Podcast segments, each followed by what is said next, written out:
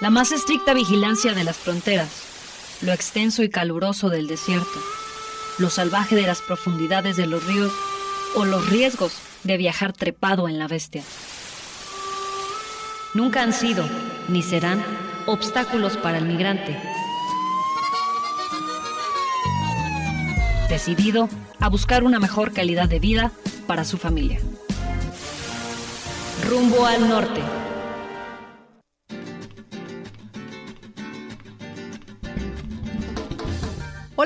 ¿Qué gusto encontrarnos en una nueva travesía rumbo al norte. Gracias por sintonizar la red Radio Universidad de Guadalajara y Unión Radio MX en Durango. Soy Claudia Alejandra Contreras Navarro y a nombre de mis compañeras y compañeros, Leticia Hernández Vega, Vicente Villanueva, que me acompañan en la coproducción, Esteban Eliu y Fernanda Limón en la asistencia a esta producción y la atención a nuestras redes de Rumbo al Norte en Facebook, para que si no nos has encontrado por ahí, nos busques. Y también te invitamos, por supuesto, a que sigas esta transmisión a través del Facebook Live y también nos puedas comentar tus opiniones, sugerencias y desde luego participes con nosotros en este diálogo que hacemos. Estamos también en Instagram y X, antes Twitter, de Radio UDG Ocotlán. Te invitamos a conversar. Hablaremos específicamente de esta movilidad humana y los servicios de asistencia humanitaria que brindan organizaciones internacionales. También hablaremos de las oportunidades y los ejemplos de coordinación o colaboración con los gobiernos municipales y estatales para la integración de las personas en condición de movilidad. Quédate con nosotras y participa en este diálogo de ida y vuelta. Queremos escucharte. Diego Ochoa está en el control operativo en cabina 800-633-8100, Lada Nacional gratuita y al 92 560 19 si nos escuchas en Ocotlán, en Jamay y en Poncitlán, Jalisco. Pues bien, la crisis humanitaria que hemos venido narrando y viviendo en la región derivada de la necesidad de numerosos grupos de la población que se desplazan de sus comunidades o países de origen en búsqueda de una oportunidad para asentarse en otro territorio y procurarse una oportunidad mejor de vida, se agrava y rebasa las capacidades materiales, económicas y humanas disponibles para la atención de estas personas. Esto en parte es consecuencia de una política migratoria clara y transparente. Lo hemos dicho aquí en numerosos programas. Necesitamos estas políticas claras, transparentes, que sean consecuentes con el discurso oficialista de libre tránsito y de respeto a la dignidad de las personas. Instituciones de gobierno a nivel federal, estatal y municipal están rebasadas en sus capacidades. Lo único que tenemos de cierto es que cada vez están llegando más y más personas en un legítimo derecho a la búsqueda de una mejor oportunidad de vida. Mientras no hay claridad para ordenar y regularizar la migración y disminuir los riesgos que están enfrentando las personas en condición de movilidad, son más notables los esfuerzos que llevan a cabo organizaciones internacionales de asistencia humanitaria que han logrado hacer posible la colaboración el intercambio y el apoyo para atender a las personas que los necesitan. Sobre esto y más estaremos conversando en esta emisión. Iniciamos ahora con la participación editorial de nuestra coproductora, la doctora Leticia Hernández Vega, quien nos da contexto sobre el tema que hoy compartiremos. Claudia, auditorio, un placer encontrarnos en la frecuencia de rumbo al norte el día de hoy quiero compartir algunas recomendaciones que han realizado diversos organismos, tanto nacionales como internacionales, con el fin de promover la inclusión de las personas migrantes a las comunidades receptoras. En ocasiones anteriores, hablamos sobre las dificultades que experimenta en todo el mundo la población en movimiento, principalmente para ser aceptada e integrada a las sociedades receptoras. Recordemos que esta población enfrenta barreras sistemáticas para ejercer sus derechos. No son sujetos de créditos bancarios, carecen de acceso a servicios básicos de salud están impedidos legalmente para acceder a documentos de identidad y el acceso formal al sistema educativo es prácticamente nulo, entre otros. Es por ello que ante estas situaciones, diversos organismos se han dado a la tarea de hacer públicas ciertas recomendaciones que contribuyen a generar estrategias, programas e incluso políticas públicas locales de atención e integración social. Como primer caso, tenemos siete recomendaciones que hace la Organización Internacional de las Migraciones, basadas en investigación y evidencia empírica, para incentivar la participación de las personas migrantes y las comunidades receptoras en actividades sociales y culturales. 1. Diversión y orientación hacia objetivos. 2. Apreciación mutua. 3. Propiedad compartida. 4. Reflexión guiada. 5. Supervisión y facilitación de confianza. 6. Intervención sostenida y regular. Y 7. Apoyo institucional y asociación. Estas recomendaciones de la Organización Internacional de las Migraciones, a su vez, forman parte de las acciones para cumplir con las dos metas del Objetivo de Desarrollo Sostenible 10, reducción de desigualdades, que hacen referencia directa a la migración, meta 10.7 sobre gobernanza de la migración y la meta 10.c sobre remesas, en el marco de la Agenda 2030. Como segundo caso, tenemos a la Agencia de las Naciones Unidas para los Refugiados, que en conjunto con otras organizaciones internacionales consideran que los retos que enfrentan y la forma en que los gobiernos locales se organizan varía significativamente según el país y la localidad. Por ello, proponen trabajar en tres áreas específicas de la integración, que son socioeconómica, sociocultural y política, a través de acciones como la participación, la capacitación y la articulación entre los actores involucrados en el tema. Esta propuesta usted la puede consultar en el documento Recepción e Integración de Personas Migrantes y Refugiadas en Ciudades de las Américas.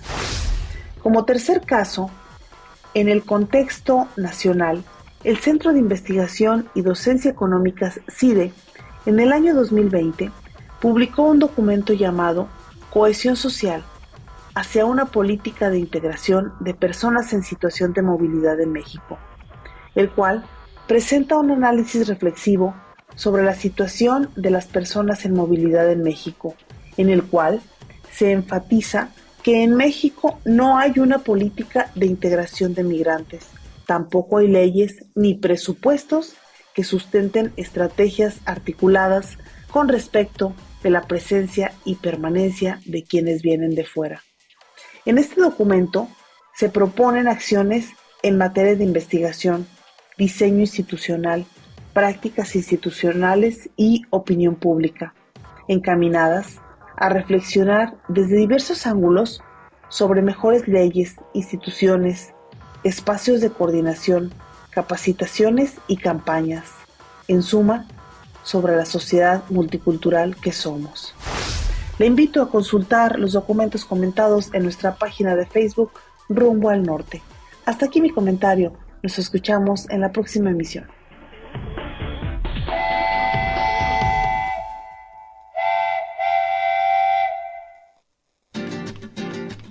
Muchas gracias a la doctora Hernández Vega por ofrecernos este amplio panorama y resaltar la necesidad apremiante de iniciar trabajos de coordinación, de colaboración para atender a esta población en movimiento y sobre todo para integrarnos, integrarlos a las comunidades locales.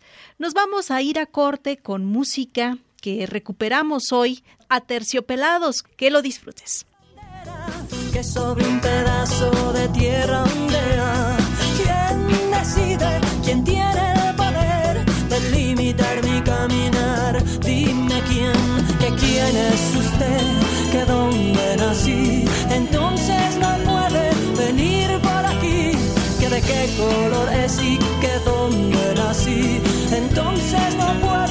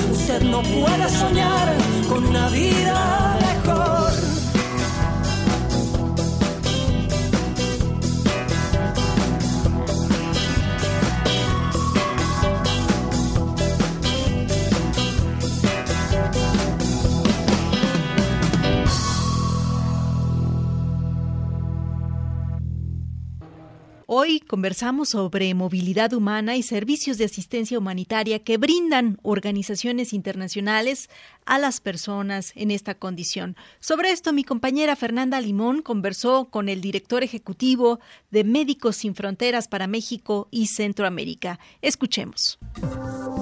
La entrevista.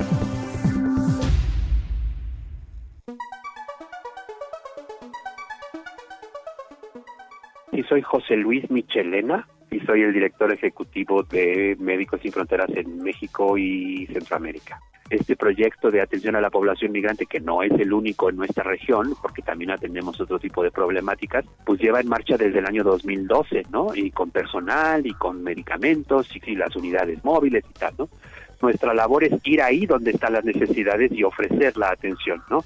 En el caso, por ejemplo, del tema de migración, pues obviamente nuestros equipos van ahí a donde los migrantes circulan o hacen un alto en el camino, ofrecemos la atención a partir de, ya sea en un, eh, una instalación médica fija o también a partir de unidades móviles, ¿no? Que estén recorriendo los distintos puntos en donde nuestros equipos saben las personas migrantes hacen un alto en el camino, ¿no? Entonces, toda la asistencia que ofrecemos es totalmente gratuita y bueno, pues cubre distintos ámbitos. Obviamente el, el principal es el de salud primaria para las personas que puedan venir con alguna enfermedad gastrointestinal o respiratoria o alguna enfermedad crónica que padezcan y que pues a veces desatienden a lo largo de la ruta o quizás algún accidente o incluso pues simplemente las ampollas de caminar por tantos días, ¿no?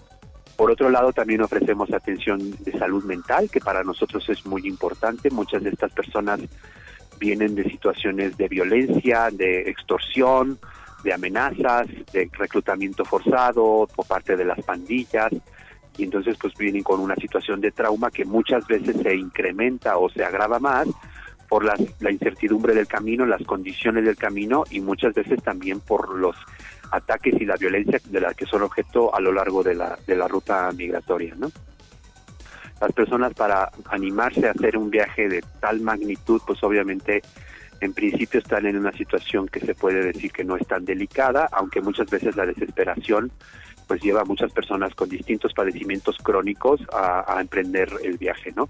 ¿Cómo se detectan? Pues obviamente si hay un acercamiento y una consulta médica, pues ahí hay una interacción con los médicos en las que, bueno, pues las personas este, expresan sus, sus padecimientos, sus síntomas y a partir de ahí, pues obviamente se ofrece la atención diferenciada y de acuerdo a las necesidades del paciente, ¿no?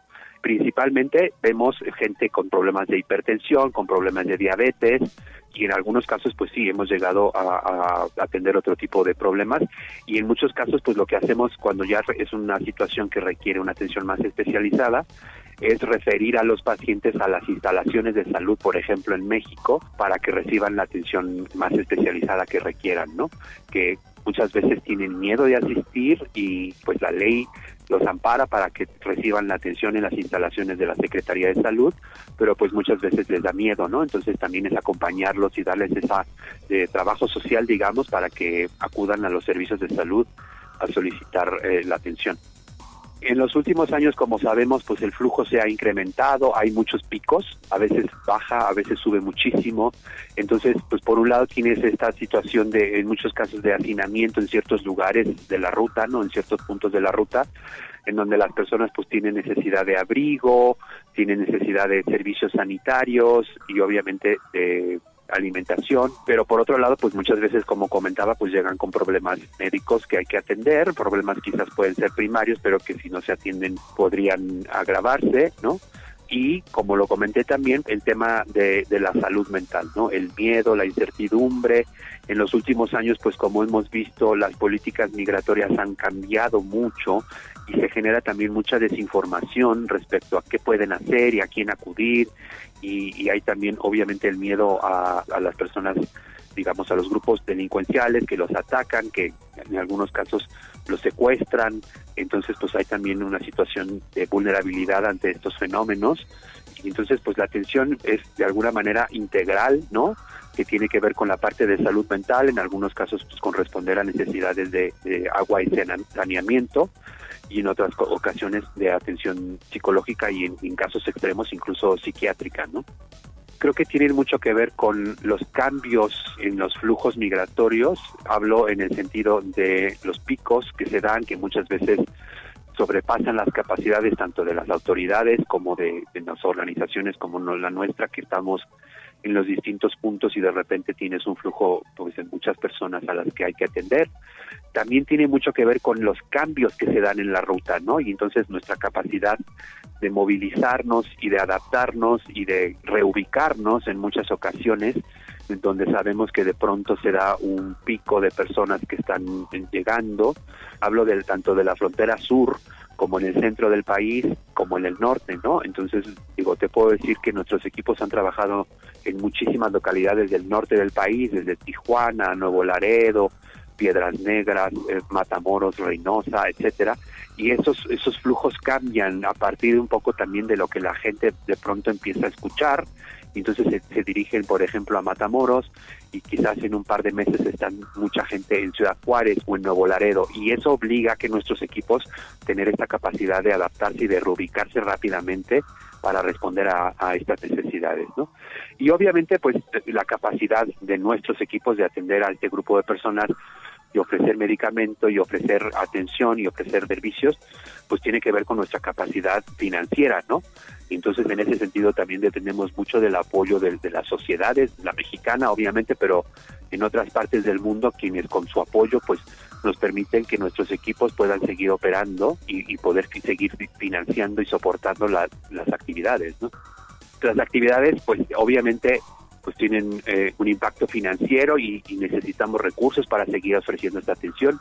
Entonces, en ese sentido, pues claramente, pues un llamado a, los mexicanos a, que nos apoyen, a que apoyen nuestro trabajo, pero también, y tiene que ver eso con nuestra otra parte de nuestro mandato, creo que es muy importante sensibilizarnos sobre esta situación, sobre el hecho de que eh, estas personas pues están huyendo de situaciones muy extremas en sus países de origen o aquí mismo en México, que esta es digamos la opción última a la que pudieron optar para salvar su vida en muchos casos, ¿no?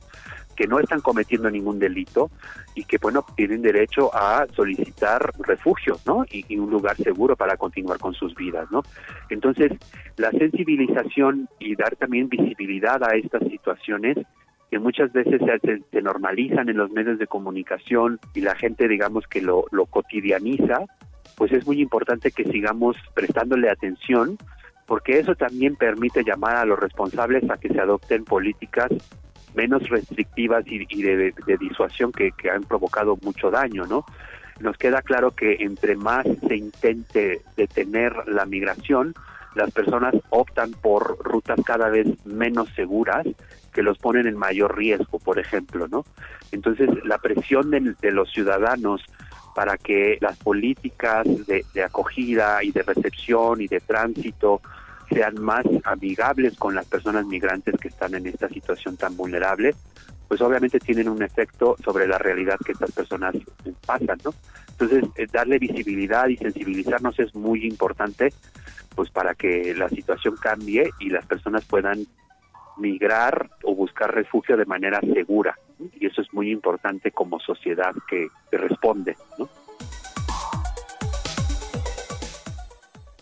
Las personas están experimentando traumas derivados del miedo real de exponerse a la violencia por la incertidumbre que viven, por la falta de tener seguridad de que pueden tramitar de forma ordenada este permiso para transitar por el territorio nacional. Ahora retomaremos esta conversación para conocer cómo desde la sociedad civil se brinda la asistencia humanitaria y se procura un trabajo en red con los distintos órdenes de gobierno, municipal, estatal y federal, así también con las organizaciones productivas públicas y privadas para el trato digno y la integración de las personas en condición de movilidad.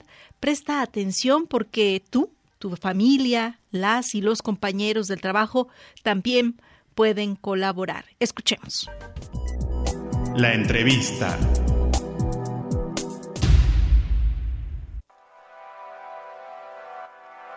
Pues bueno, Médicos Sin Fronteras no es una organización de derechos humanos, nos regimos bajo el criterio ético médico, es decir, que las personas tienen derecho a la atención médica, a la confidencialidad de sus padecimientos y a la confidencialidad médica y pues con los principios deontológicos de la profesión médica, ¿no? que son muy cercanos a los principios de los derechos humanos.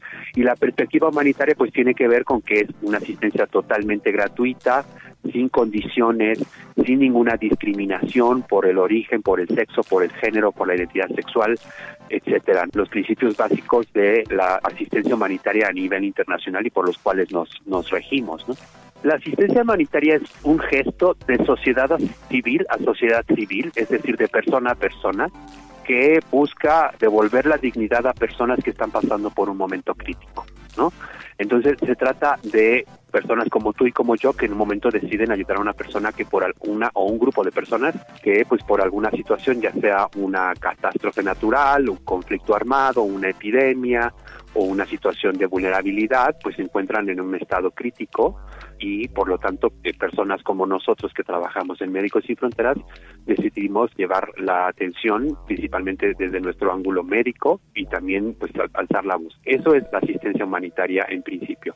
¿Qué significa esto? Que la asistencia humanitaria no es dada por gobiernos, es dada por sociedad civil. Lo que ofrecen los gobiernos es apoyo, se puede llamar de otra manera, pero la asistencia humanitaria tiene como principio básico que es ofrecida por miembros de la sociedad civil y definitivamente nos coordinamos con muchas organizaciones, tanto de la sociedad civil como con las autoridades de los estados, por ejemplo, como comentaba, para la referencia de pacientes, que son casos más graves porque pues nosotros tenemos instalaciones médicas con servicios de salud primaria, pero en casos más graves pues hay que referir a los pacientes, ¿no? Y por otro lado pues también trabajamos con las redes de albergues y con otras organizaciones en, otros aspectos, por ejemplo con el Comité Internacional de la Cruz Roja y otro tipo de organizaciones para hacer red y digamos pues, ofrecer distintas derivaciones según las necesidades de las personas, ¿no?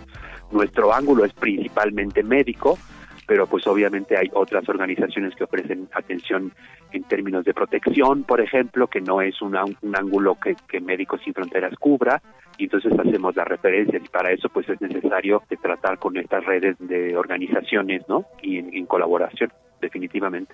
Médicos Sin Fronteras nace en el año 1971 eh, a partir de un grupo de médicos y de periodistas que eh, ante la gran hambruna que en ese entonces estaba dando en Nigeria, decidieron, bueno, obviamente que querían seguir llevando ayuda humanitaria a, a, las poblaciones que lo necesitaran, pero al mismo tiempo hablar públicamente de las condiciones y de las situaciones de las poblaciones a las que atendían y llamar a los responsables a que asuman sus responsabilidades, ¿no?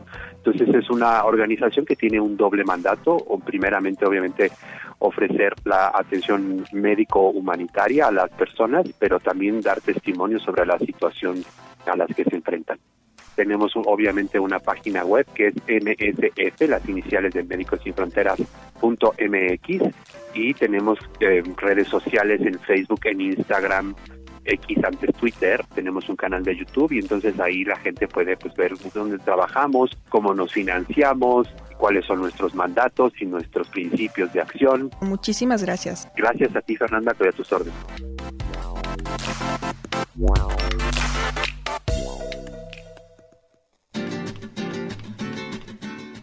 Les invitamos desde luego a conocer más sobre el trabajo que realiza esta organización internacional Médicos Sin Fronteras, que pueden ustedes consultar desde su sitio web y distintas redes sociales. Les cuento que esta organización tiene este programa de apoyo a lo largo de toda la ruta migratoria y va moviéndose de la misma manera, tratando de atender las distintas necesidades de esta población. Ustedes pueden encontrar en el sitio oficial de Médicos Sin Fronteras, en el apartado de México, una trayectoria, una historia de esta organización, no solamente en la atención de la población en movilidad, de la población migrante. Ustedes pueden encontrar cómo han venido incrustándose en distintos momentos que son trágicos o difíciles para nuestra historia, para nuestro país, en apoyos a distintas comunidades, tanto en la frontera norte como en Chiapas o en Oaxaca o en Guerrero, donde también realizan actividades de apoyo a la sociedad civil. Recientemente también están abriendo clínicas en Michoacán para atender a población que tiene difícil acceso a los servicios de salud o de atención y que frente a estas condiciones también de vulnerabilidad entre la propia población, ya sea por el crimen organizado, eh, incluso por los desplazamientos que tienen que ver con afectaciones al medio ambiente, pues ahí está los médicos sin fronteras que están trabajando en colaboración, lo decía bien su director, con otras muchas organizaciones de la sociedad civil. Hay que reiterar que esta ayuda humanitaria la otorgan estas organizaciones de la sociedad civil, siempre abiertos a la colaboración con otras organizaciones, tanto públicas como privadas e institucionales. Y ahora vamos a escuchar música. Es una pieza clásica de Jorge Drexler, al otro lado del río. Este cantautor uruguayo, quien por cierto también es médico, de ahí esta referencia, en una representación que tuvo en el Festival Lollapalooza en la Argentina dedicó esta pieza que vamos a escuchar a Médicos Sin Fronteras y por esta canción en 2005 él logró el premio Oscar por la mejor canción original, siendo la primera en lengua no inglesa en conseguir esta estatuilla dorada.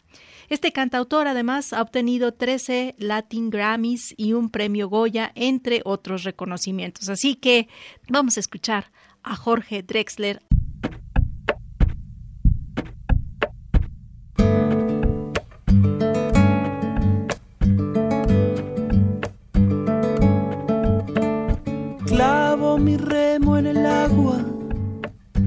Llevo tu remo en el mío. Creo que he visto una luz al otro lado del río.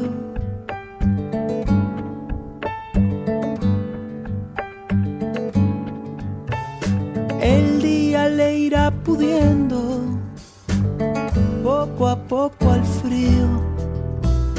Creo que he visto una luz al otro lado del río.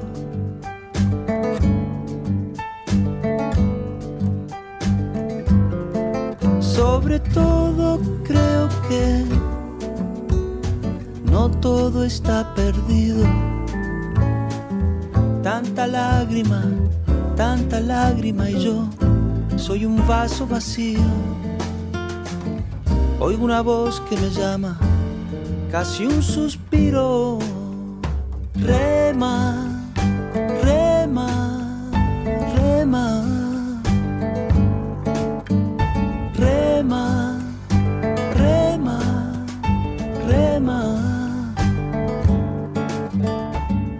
En esta orilla del mundo, lo que no expresa es baldío. Creo que he visto una luz al otro lado del río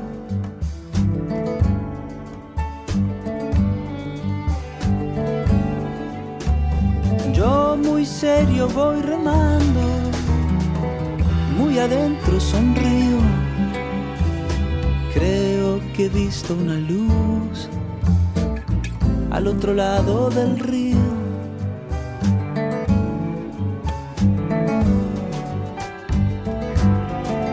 Sobre todo creo que no todo está perdido. Tanta lágrima, tanta lágrima y yo soy un vaso vacío. Oigo una voz que me llama, casi un suspiro. Rema, rema, rema.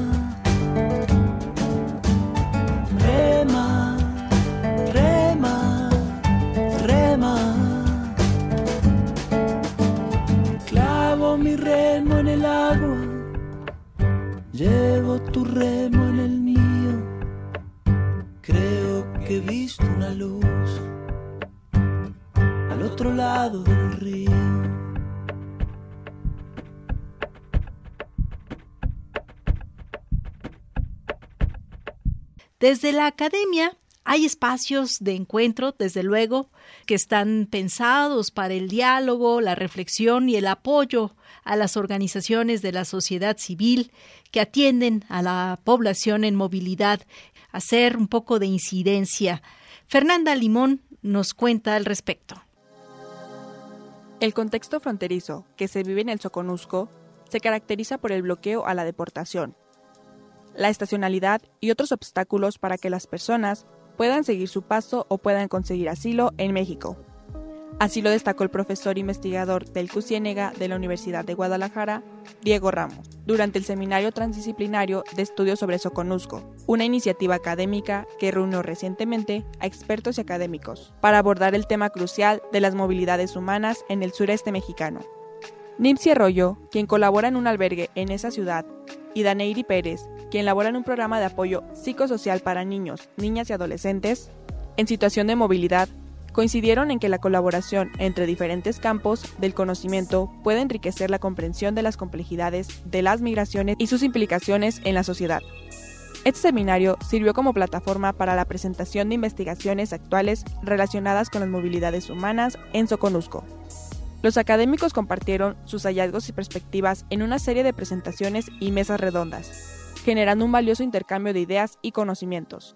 Esos trabajos están orientados al entendimiento y la apreciación de las complejidades de las movilidades humanas en esta región de México.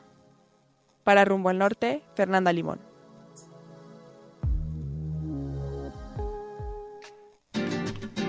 Interesante este encuentro, este espacio académico para hablar justamente sobre esta interrelación entre la academia y los actores que están en la atención a esta población, sobre más opciones posibles que permitan coordinar los distintos esfuerzos de actores que intervienen en el apoyo a las personas en condición de movilidad, algunas eh, recomendaciones que se han planteado para los gobiernos locales en distintos estados de nuestro país y con distintas asociaciones son estas que te voy a compartir. Una primera y urgente es la capacitación para las y los funcionarios locales y estatales sobre las necesidades y los derechos de las personas en condición de movilidad esto podría incluir temas como son el asilo, el refugio, la atención médica y el acceso a la educación. Lo constatamos cotidianamente en estos encuentros que tenemos también con los grupos que están en la atención a, la, a las personas migrantes, desde los espacios de albergues, con los organismos internacionales como Médicos Sin Fronteras, la Cruz Roja Mexicana, entre muchas otras. La capacitación que es elemental para hacer justamente posibles el acceso a estos derechos a los que tienen estas personas en movilidad. Además, está la de diseñar, la de activar y desde luego monitorear protocolos de respuesta con autoridades locales ante situaciones de emergencia para la atención de la población en movimiento que estos protocolos y que todas estas acciones sean medibles para conocer la eficiencia de estos mecanismos y hacer los ajustes según sea necesario. No todos pueden aplicar de la misma manera ni tienen el mismo impacto o la misma facilidad de operar incluso desarrollarse y atenderse a lo largo y ancho de este territorio que es muy grande eh, el país y son muy distintas las condiciones en las que se mueven las personas y las necesidades a las que se enfrentan. Así que el diseño, la activación y el monitoreo de protocolos de respuesta en coordinación con distintas autoridades puede ser una diferencia entre una buena atención y sobre todo salvaguardar la integridad y la vida de estas personas. Otra oportunidad de colaboración corresponde también al análisis de rutas y puntos críticos de la movilidad. Esto permitiría identificar las rutas más comunes utilizadas y también los puntos críticos donde se concentran. ¿Cuáles son las áreas de alta criminalidad y los riesgos más significativos para estas personas. Fernanda Limón nos cuenta más sobre esto. Las personas en movilidad en ocasiones consideran que se van a desplazar sin ningún obstáculo, pero la realidad de las locaciones y las diversas fronteras es que lo retienen en el camino. En ocasiones, son vulnerables ante el crimen organizado. Les quitan sus pertenencias y dinero que traen consigo. Además, las mismas instituciones y retenes gubernamentales hacen difícil su ingreso o tránsito por el país, comentó Nincy Arroyo, colaboradora en un albergue en Tapachula, Chiapas. La realidad del sur, de Tapachula y de seguramente de otras fronteras es distinta al imaginario de ellos, y que muchas veces a nosotros también nos gustaría que fuera distinto. Pero creo que es bien pertinente pensar en cómo las lógicas migratorias ponen ciertos obstáculos para que las personas no se muevan. Pero en el discurso es que se vayan de aquí, Tampoco los dejan salir pues por los recursos que les ponen en los espacios, ya que son sumamente limitados y precarios, agregó Nimsi. Es primordial que frente a la crisis humanitaria que se palpa en la frontera sur, las personas protejan y apoyen a quienes se encuentran en situación de movilidad, a través del diálogo, el respeto, la empatía y solidaridad para quienes necesitan ayuda en estas situaciones. Para Rumbo al Norte, Fernanda Limón.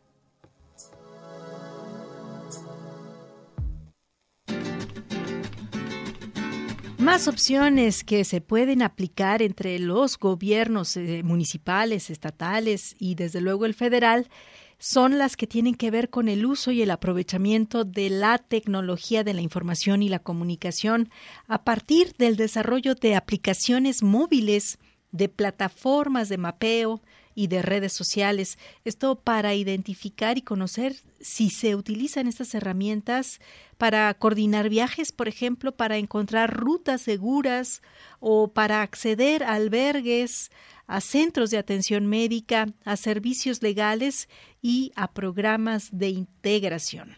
Escuchemos nuevamente a nuestra compañera Fernanda Limón, quien añade otra recomendación para la academia. Cada vez más estudiantes, académicos e investigadores están llegando a los espacios de la frontera. Esto tiene un impacto positivo académicamente para ellos, comentó Manuel Alfaro, coordinador del área legal y el área de salud mental en el Hospital Solidaridad en Tapachula, Chiapas.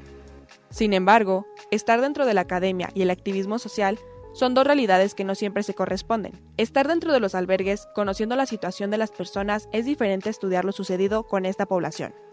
Daneiri Pérez, quien labora en programa de apoyo psicosocial para niños, niñas y adolescentes en situación de movilidad en el Soconusco, quien además se encuentra haciendo su maestría, narró que su primer acercamiento fue recibido de buena manera. Sin embargo, logró escuchar cómo otros académicos no corrieron con la misma suerte. Uno escuchaba que de repente llegaban académicos de otros lados del país a organizaciones de la sociedad civil, como hacer esta extracción de datos poco ética sin devolver nada a cambio. Las prácticas poco éticas que se llevan a cabo en albergues o lugares de descanso para personas en situación de movilidad hacen difícil el desarrollo de quienes se encuentran en esta posición y quienes realmente deciden ayudar, porque utilizan estos sectores de población como un laboratorio social y no como un lugar de desarrollo digno para las personas. Los académicos destacaron la necesidad de crear ambientes de realidades y no de especulaciones en estos ámbitos. Desde la academia y el activismo social se debe crear lazos de apoyo y redes que permitan el desarrollo e inclusión de las personas. Para Rumbo al Norte, Fernanda Limón.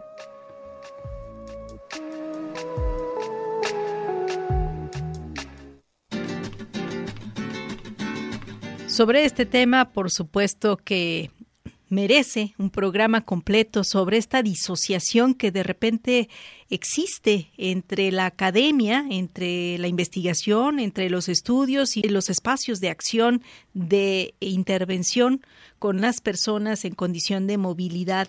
A veces eh, son totalmente distintos estos espacios y no es fácil desde el escritorio, ni debe ser una actividad que desde el escritorio se incida en eh, los espacios activos, en el campo empírico, en la parte de la acción con esta población que está cambiando permanentemente y que tiene necesidades distintas. Sin embargo, sí es importante y es recomendable que los estudiosos se acerquen, sean respetuosos de estos espacios y de los derechos de estas personas y las noten justamente en su condición de personas. Pero bueno, antes de, de continuar, queremos presentarte una recomendación para ver y consultar que nos regala nuestro compañero Esteban Eliu, estudiante de periodismo. Presta atención.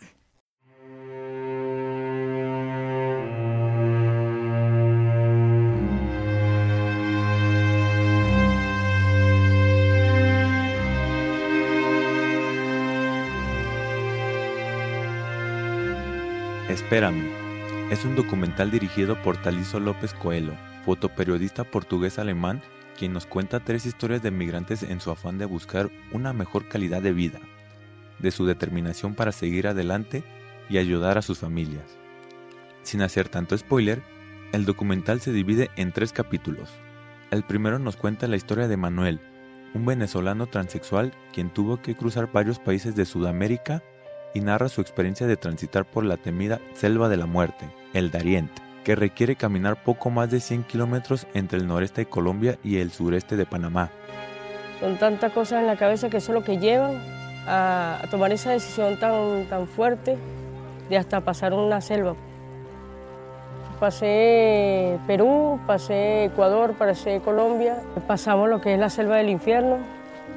Yo digo que ahí no sobrevive todo el mundo, ahí sobrevive el más fuerte. El más fuerte y el que no le toca morir.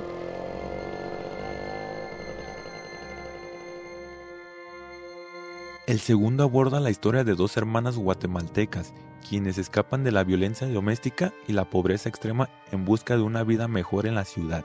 Llegar a la vibrante metrópoli abrazan la esperanza de un futuro prometedor, desafiando las adversidades con resiliencia y unidad.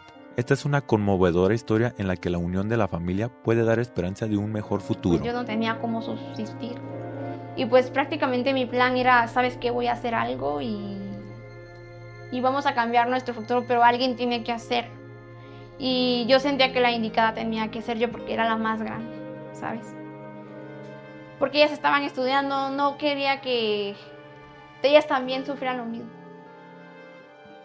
La tercera historia trata sobre una joven pareja mexicana desplazada. Ellos cuentan cómo decidieron dejar todo antes que entregar su negocio al cártel. En medio de la huida para proteger sus vidas, hacen un descubrimiento que cambiará sus vidas. Un ejemplo cada vez más común de lo que sucede en México. Esta pareja decide dejar todo su patrimonio para mantenerse con vida. como a las tres y media de la madrugada. Y es una de las ventanas, pues la lograron abrir y era el cuarto de mi hermana. Así le estaban apuntando con las armas, pidiendo así fuerza información mía, que de dónde estaba, que saliera, que me entregara. ¿Y tú? ¿Qué llevarías en tu mochila si tuvieras que huir de tu hogar en cuestión de horas? Este trabajo documental nos propone reflexionar sobre lo que verdaderamente importa a las personas, la ilusión, el valor de arriesgar lo que más quieres en tu vida, tu familia y el legado que has hecho en tu tierra.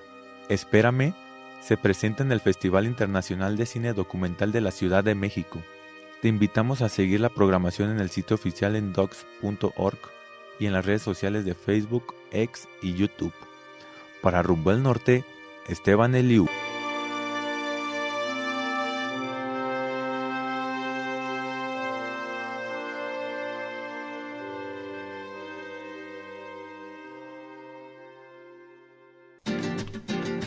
Con esta interesante recomendación de Esteban Eliu, pues nosotros nos despedimos por esta ocasión. Les agradecemos su atención y compañía. Les invitamos a continuar en esta frecuencia y hasta la próxima ruta rumbo al norte. La más estricta vigilancia de las fronteras, lo extenso y caluroso del desierto, lo salvaje de las profundidades de los ríos o los riesgos de viajar trepado en la bestia. Nunca han sido, ni serán, obstáculos para el migrante. Decidido a buscar una mejor calidad de vida para su familia. Rumbo al norte.